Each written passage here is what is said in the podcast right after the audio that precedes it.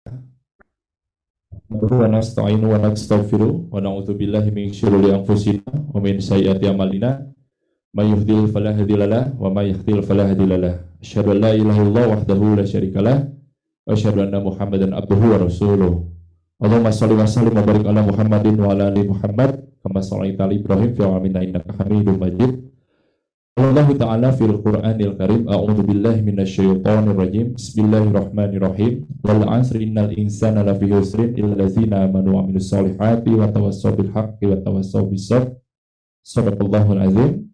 Raditu billahi robba wa bi islami dina wa bi muhammadin nabiyya wa rasulah wa bi israh li sadri wa yassir li amri wa min lisani yafqahu qawli. Pertama terima kasih kepada seluruh teman-teman dari kelompok 40 sampai 77 ya yang sudah hadir hari ini dan mungkin saya memposisikan di sini bukan sebagai tutor tapi sebagai seseorang yang pernah menulis dan menjadi bagian dari proses bagaimana tahapan menulis. Sejujurnya uh, yang seharusnya berdiri di sini itu Gus Yoga ya, salah satu rekan saya di sini. Tapi mungkin uh, beliau dipercaya untuk memimpin langsung di kelas. Dan secara kolosal hari ini saya akan menerangkan, menerangkan dan menyatakan bahwa menulis itu adalah penting. Ya, Sebelum Bapak masuk ke dalam teknik menulis, filosofi manusia ketika terlahir ke dunia itu pasti nggak akan dan nanti nggak akan memiliki apa-apa. Buktinya, kamu lahir ke dunia itu tidak dengan sehelai baju apa pun. Pertanyaannya ketika mati, apakah membawa sesuatu? Tidak. Artinya, ketika lahir ke dunia, manusia itu sudah dinyatakan akan menderita. Terbukti bayi menangis. Betul nggak? Kalau ternyata ada bayi langsung lahir ke dunia, dia tertawa, aneh kan? Itu membuktikan filosofi bahwa manusia pasti akan menemui bagian terpahit dalam hidupnya, dan itu simbolnya adalah menangis. Dan apakah ada orang meninggal dunia yang tertawa? Menangis juga. Maka sadly, ataupun kesedihan ini adalah bagian dari salah satu rasa yang dimiliki oleh manusia. Dan bagaimana kita mengekspresikan kesedihan itu macam-macam. Lawan dari sedih adalah senang, bahagia. Dan manusia tidak akan pernah menemukan, tidak akan pernah menemukan dirinya dalam satu kondisi yang bersamaan, sedih dan bahagia bercampur jadi satu, itu saya rasa manusia yang fluktuatif. Nah, kenapa saya bahas ini? Menulis berkaitan dengan rasa. Kalau ternyata dalam diri kalian ada rasa tertentu ketika menulis, pasti akan mempengaruhi gaya tulisannya. Saya tidak akan mencontohkan karya William Shakespeare, ataupun Pramudia Tantatur atau yang kekinian Fiersa Besari, saya hanya akan mencontohkan nanti karya salah satu teman saya yang sudah difilmkan. Nanti mungkin bisa dilihat contohnya, bagaimana ternyata menulis tidak perlu menggunakan kaidah yang rumit. Oke. Ini diambil dari Saripati tulisannya Bapak Teddy Haryadi dan saya coba kolaborasi. Intinya, kenapa kalian harus menulis? Yang pertama, saya mau nanya, ketika kalian mati di makam nanti, tertulis apa di batu nisan? Nama, tempat tanggal lahir, wafat. Saya punya teman seniman, demi Allah, asli. Di kamarnya itu ada batu nisan ketika membuka kamar dan nama dirinya. Misalkan dia Fauzia, tempat tanggal lahir Cimahi 8 Maret 89. Meninggalnya dikosongin. Buat apa? Dengan tulisan itu dia akan bisa mengingat kapan dia mati. Tidak ada yang bisa menjamin satu menit setelah saya bicara di sini ada yang masih hidup. Bocek bahasa Sunda mah jodoh pati bagja cilaka etang geus ayat tata tulis dina suratan takdir. Maka di dalam Quran surat Az-Zariyat ayat 85 Wa ma khalaqtul jinna wal insa illa liya'budun. Tidak semata-mata Allah menciptakan jin dan manusia hanya untuk ibadah. Jadi teman-teman dengerin. Hidup di dunia itu cuma nunggu waktu sholat. Dari subuh ke zuhur ngapain? Ah pak, aku mah belajar, belajar bukan ibadah. Belajar itu ibadah. Semua yang kita lakukan ibadah nggak perlu ke Rusia, nggak perlu ke Ukraina, nggak perlu ikut demo. Kamu melangkahkan kaki kanan dari depan rumahmu dengan Bismillahi tawakkaltu Allahi la hawla wa la quwata illa billahi alil azim. Kamu sudah berjihad akan beribadah. Ketika kamu di jalan mati, meninggal dunia dan sebagainya, insya Allah syahid. Ketika kamu menulis dengan tujuan yang mulia, dan di dalamnya ada pergolakan rasa, pergolakan asa, dan karsa. Pasti di dalamnya nanti akan ada syahidul jahid.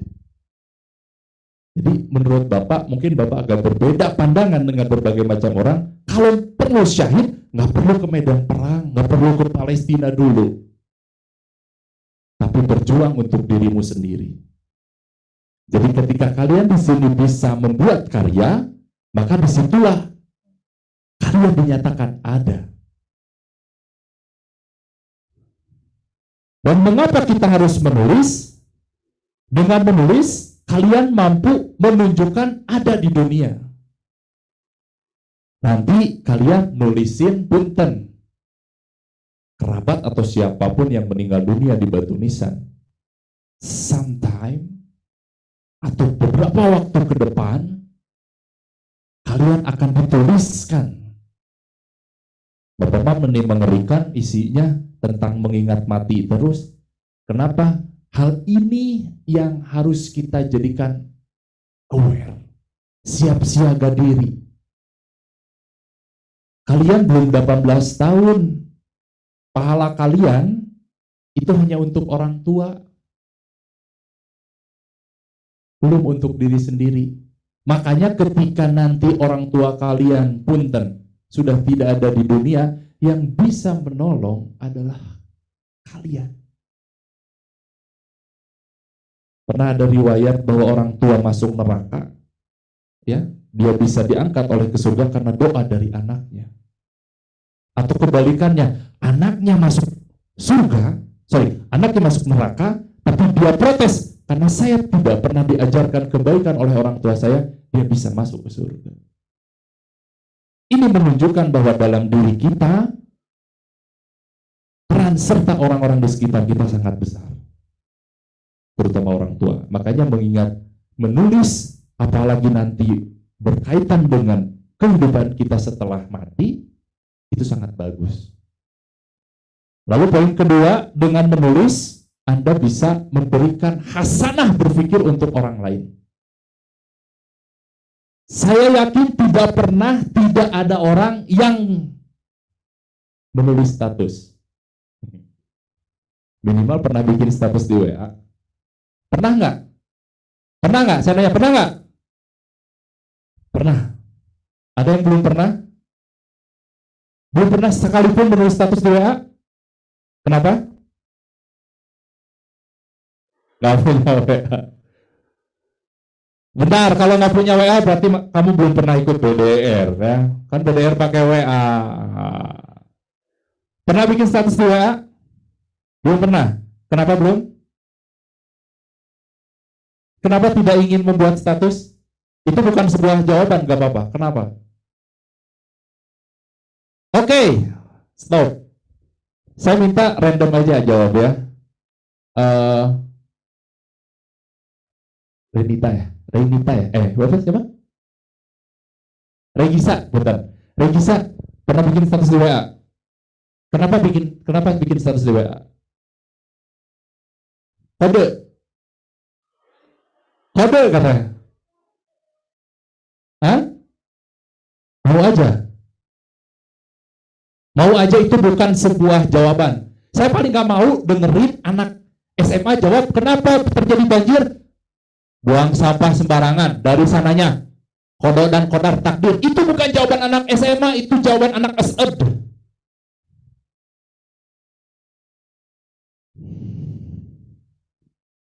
Anak SMA mah jawabannya berkelas dong. High thinking. Kenapa orang nulis status? Pamer. Tadi kata Dias alay. Ada lagi? Ada lagi? Gabut itu bukan sebuah jawaban. Curhat, tapi sesungguhnya secara psikologis, kenapa orang membuat status di berbagai macam sosmed apa pun? Pamer? Siapa bilang pamer barusan? Cung, cung. Apa dasar Anda bilang pamer? Apa? Enggak bilang, eh, apa? Apa dasar Anda bilang pamer?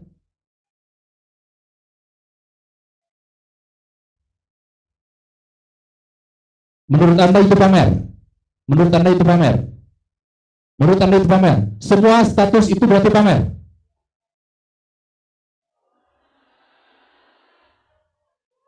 Shh, dengerin. Nggak apa-apa. Ini subjektif. Tahu tahu nggak apa arti kata subjektif?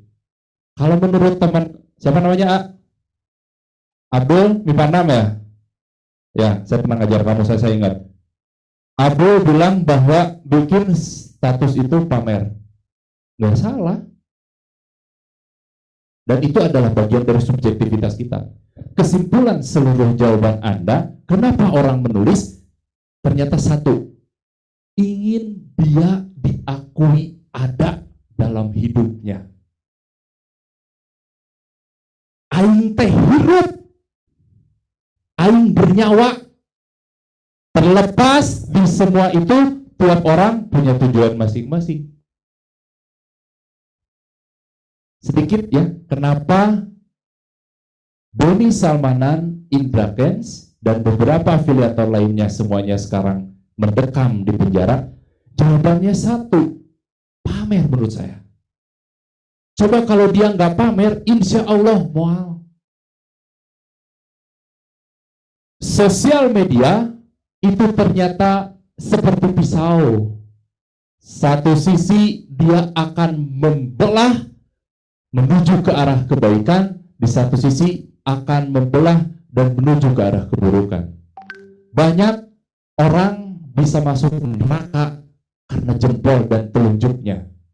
Artinya iseng. Nah ini saya baru tahu juga mengirim stiker tanpa izin dari orang yang dibuat stikernya itu juga dosa.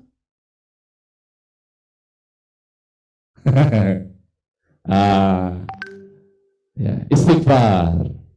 Termasuk saya juga, osok.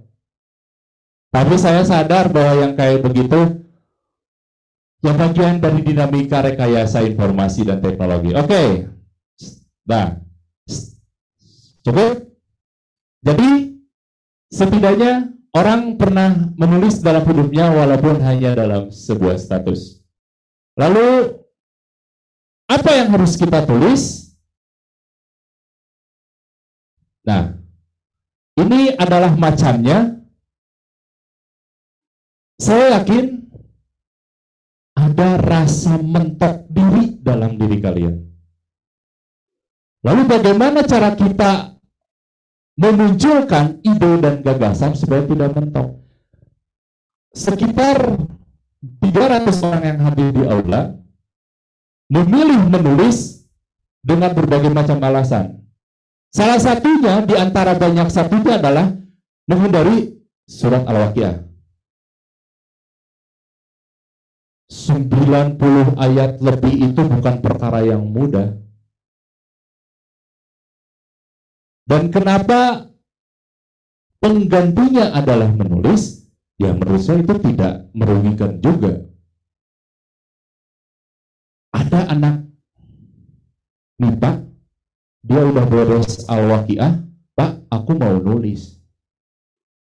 Sedikit saja teman-teman, nanti buka IG 15, lihat daftar, nih ini penting nih, lihat daftar yang lulus dan lolos SNMPTN dan SNPN. Ada dua, SNMPTN dan SNPN. Kalau SNMPTN S1, kalau SNPN itu D3, Polban, Poltekkes dan sebagainya. Saya kasih tahu. Lihat orang-orang yang ada di sana, kebetulan dan kebenaran, kodarullah saya mengajar sebagian. Teman-teman, nih, satu, saya sudah menganalisis anak-anak yang lulus dan lolos, itu anak-anak yang belajarnya tidak biasa. Dua, anak-anak yang rela mengorbankan waktu, tenaga, dan pikirannya untuk di bidang akademis. Tiga, anak-anak yang menghabiskan waktunya itu di masjid, di perpus, dan di kelas. Kalau dulu mereka mengalami masa non-pandemik, jarang sekali di kantin. Yang kelima, ini yang paling penting, fakta yang terjadi, kalau pengen lulus SNMPTN, tidak ada yang menjadi bagian dari komunitas tertentu di wilayah sekolah. Silakan cari, nggak ada. Dan saya meyakinkan diri kalau kalian mengikuti apa yang tips mereka lakukan, sekarang sudah santuy. Saya sebutkan Epi Rahayu 12 MIPA 5, dia bingung, Bapak, aku ke, aku keterima teknik kimia Polda sama SITH ITB. Dua-duanya itu adalah cita-cita orang-orang yang mungkin ingin berkarir di ITB. Itu seperti mau di Ayunda, mau Oxford atau Harvard. Yang selanjutnya, Pak, kita gimana? Orang-orang yang tidak mendedikasikan hidupnya untuk belajar, ya itu eh, kulit, nongkrong. Assalamualaikum, panggil di jalan tuh di mana? Aduh Pak, luar dengan kampus dengan gawean. Saya sering makan di Sudi Mampir ataupun di mana itu di Tancong ketemu alumni mana yang gawe can acan Pak liur dengan kene karena waktu SMA-nya ya gitu teh Pak, lantas harus gimana kita? Kamu nggak perlu seperti mereka. Tapi dengerin, kalau kamu berusaha startnya dari awalnya udah on fire, belajar, usaha tidak akan pernah mengkhianati hasil. Jadi, belum terlambat, dengerin teman-teman, kelas 11, Anda belajar tinggal kurang lebih sekitar efektifnya ya, tujuh bulan paling lama. Bentar lagi udah jadi alumni. Dan penentuan terakhir saya ngasih tahu aja kelas 12 semester 1. Jadi kamu udah ini udah semester 1 Pak udah. Yang belajarnya asal-asalan 3 semester selama kelas 11 kemarin ya jangan kaget kalau nanti Anda akan sulit ikutan SNMPTN, UTBK dan sebagainya. Saya ngasih quote terakhir, Pak, S1 itu banyak yang nganggur. S1 juga lo bandung nganggur. Komodei urang-urang. Makanya Bapak men menulis ini nanti kalian akan mengalami kalau saat kuliah menulis apa? Skripsi. Nggak jauh beda. Nah sekarang apa yang harus kalian tulis? Poin-poinnya, Pak, artikel cerpen, puisi, novel, fiksi, feature, biografi, laporan, pedigraf, dan haiku. Mungkin yang haiku ini agak asing ya. Haiku ini adalah puisi tiga paragraf dari Jepang.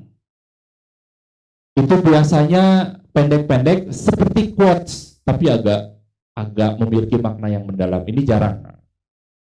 Nah, sekarang kalian ada di posisi, saya bingung mau nulis apa. Kamu kira-kira mau bikin apa? Kalau puisi, mulai dari sekarang sering lihat puisi orang lain. Di internet banyak, di perpus banyak. Pak, aku mau artikel, Anda lihat artikel orang lain. cerpen, baca cerpen orang lain. Gak mungkin kamu tiba-tiba langsung menulis, ngetik, dan sebagainya di depan laptop tanpa membaca dulu. Gak mungkin. Jadi baca dulu. Untuk dasar. Lalu, tahapan menulis yang mungkin sangat sederhana, teman-teman bisa perhatikan di sini. Tadi Bapak sudah sampaikan, pertama, Anda cari ide dulu. Bagaimana? Bukan mencari, mungkin memunculkan ide. Kenapa orang Indonesia jarang sekali yang nulis? Karena orang Indonesia loba ngomong. Tradisi menulisnya lebih sedikit dibandingkan dengan tradisi lisannya. Sedangkan di negara lain itu sudah berbalik. Orang yang banyak menulis itu adalah orang-orang yang berkualitas. Kelas 10 di di Batu yang saya bimbing anaknya biasa aja tapi ternyata Pak aku mau coba bikin novel sekarang udah halaman berapa udah Pak lumayan progres nggak apa-apa lambat tapi bisa intinya mah anak 15 dari dulu dari saya masuk ke sini mampu demi Allah mampu Makanya saya mau berani bersaing dengan anak SMA 5, SMA 3, pribadi, BPK. Saya berani bersaing dengan mereka, anak 15 mampu. Cuman satu, kalian mah mampu tapi nggak mau. Mereka modalnya itu mampu, mau, maju. Kita mah maunya dulu yang nggak ada. Kenapa saya berani bilang kayak gitu? anak SMA 3 Bandung sarua hudang sare sahurna jeung sangu mun kamu di daharna jeung beling karak.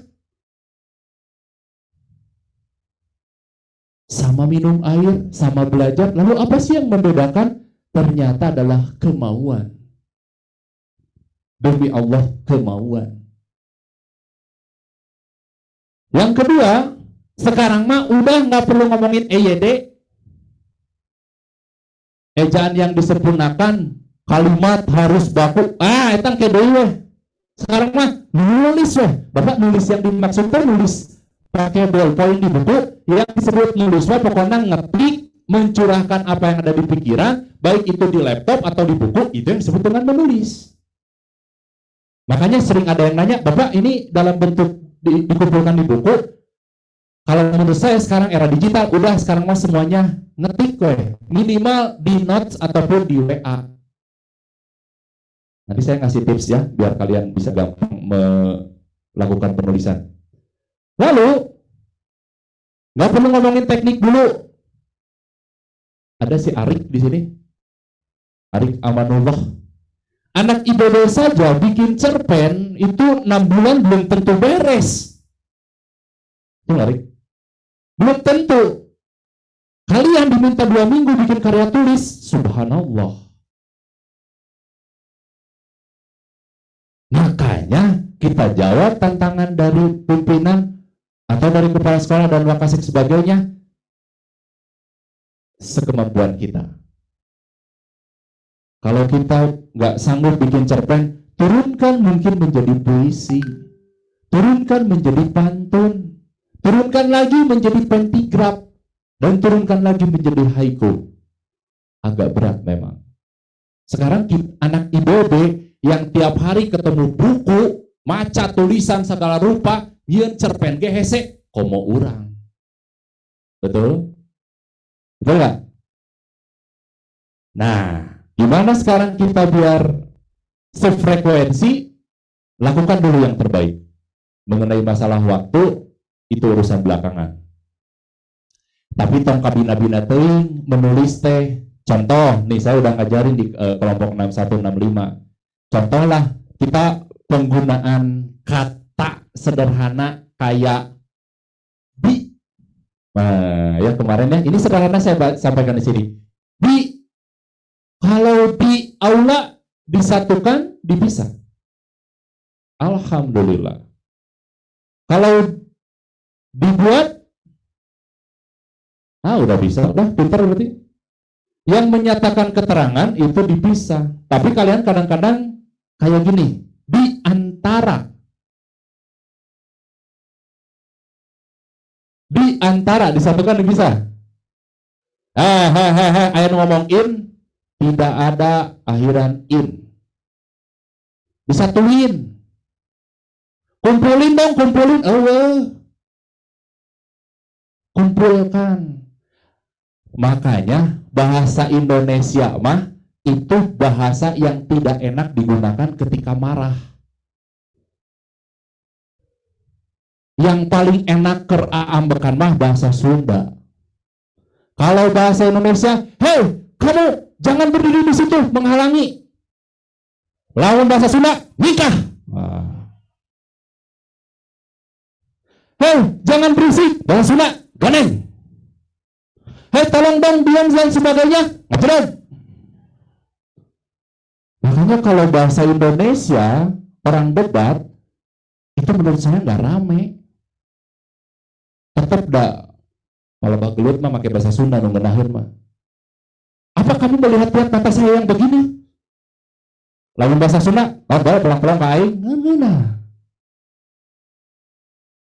itu sebuah permainan. Oke. Okay. yang ketiga ketika tulisan kamu berantakan kalem.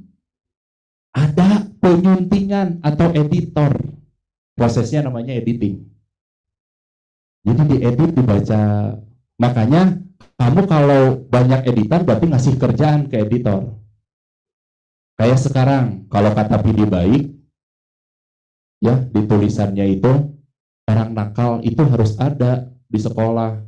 Kalau orang nakal nggak ada, guru BP nganggur, ayah gawean. Itu sebuah sindiran satir bahwa ternyata bahwa ladang keburukan kita mungkin bisa jadi ladang amal dan kebaikan untuk orang lain. Seperti itu contoh kecilnya. Satu lagi, finishing penyelesaian. Baca kembali dan jangan bosan. Satu hari target Anda menulis kapan dan seperti apa. Kalau Anda sulit menemukan ide, Anda bisa, mungkin di sebagian kelompok sudah saya sampaikan, Anda bisa mengaktifkan WA, lalu di Google voice note-nya, Anda ngomong, weh, nanti si obrolan itu jadi tulisan. Hei aku sekarang lagi ada di aula nih mendengar pada lagi ngobrol. Ngomong waktu itu, tapi diaktifkan voice note-nya nanti akan jadi tulisan. Udang sare bangun tidur, kau aduh, aku merasa beleku ini begitu indah.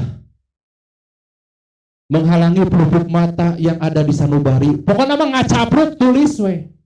Ngomong weh nanti jadi tulisan, bener kan? Udah pernah cobain lo?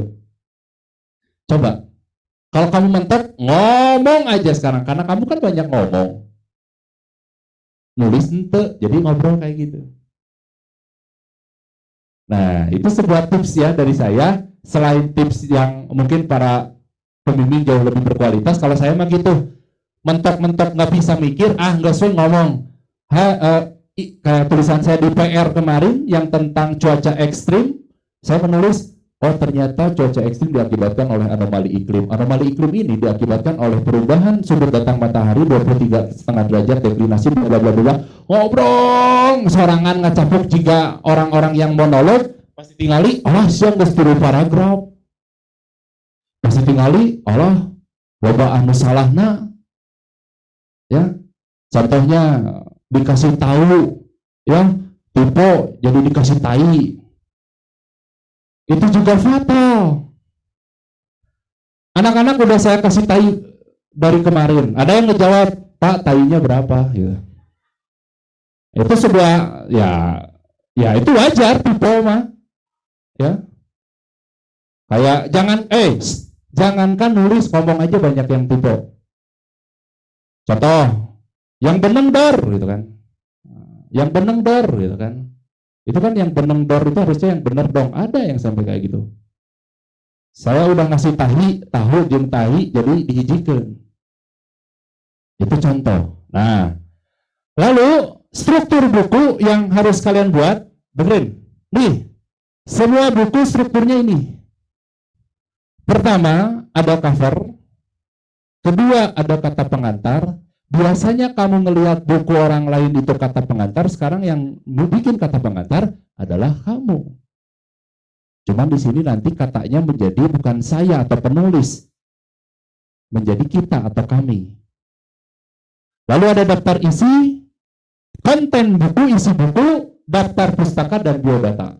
Lihat, konten buku dibuat per bab.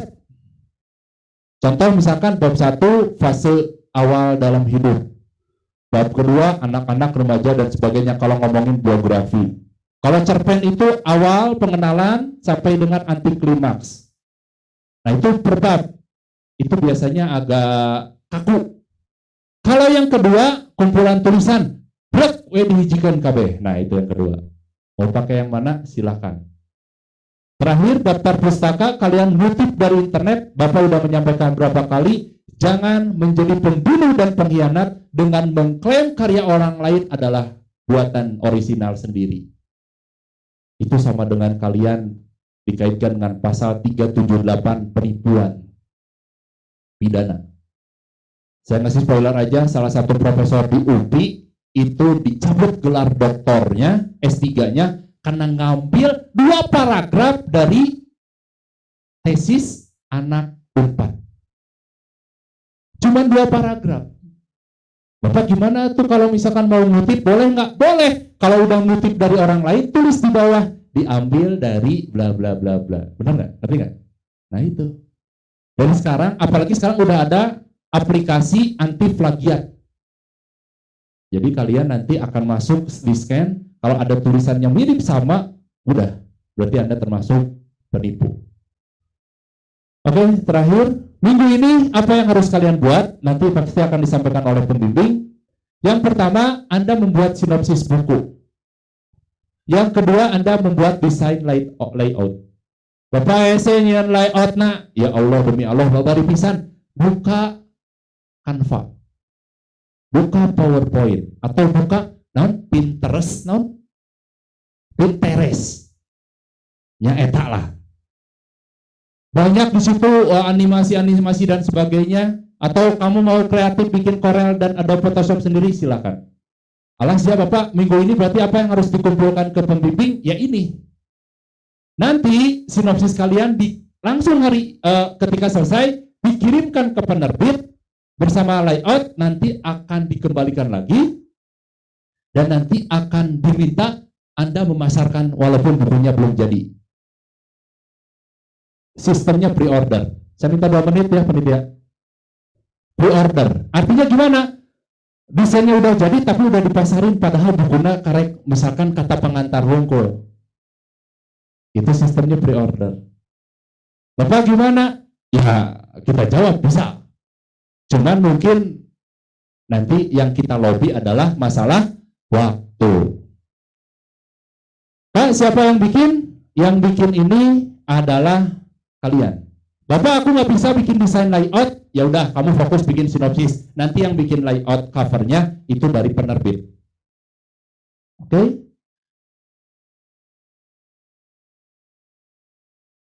Lalu terakhir, quotesnya semua orang akan mati kecuali karyanya. Maka tulislah sesuatu yang akan membahagiakanmu dirimu di akhirat kelak. Ini kutipan dari Syaidina Ali bin Abi Thalib radhiyallahu anhu rahimahullah.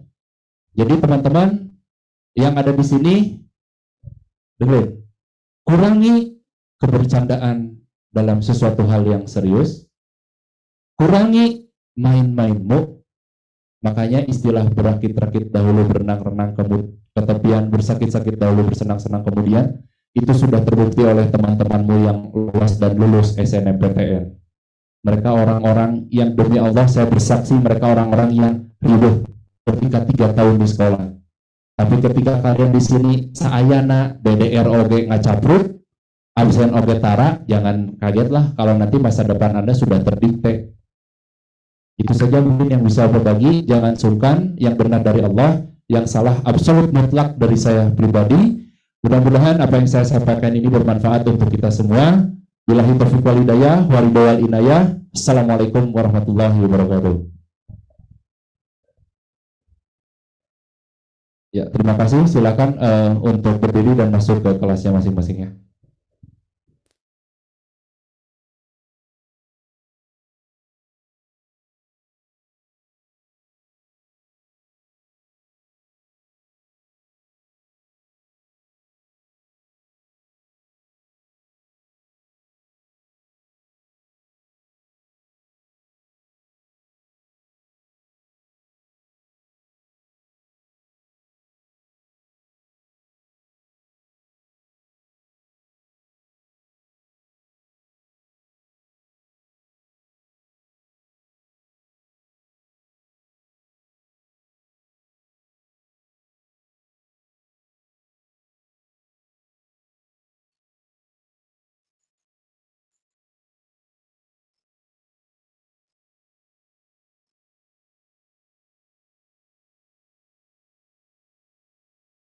Oh.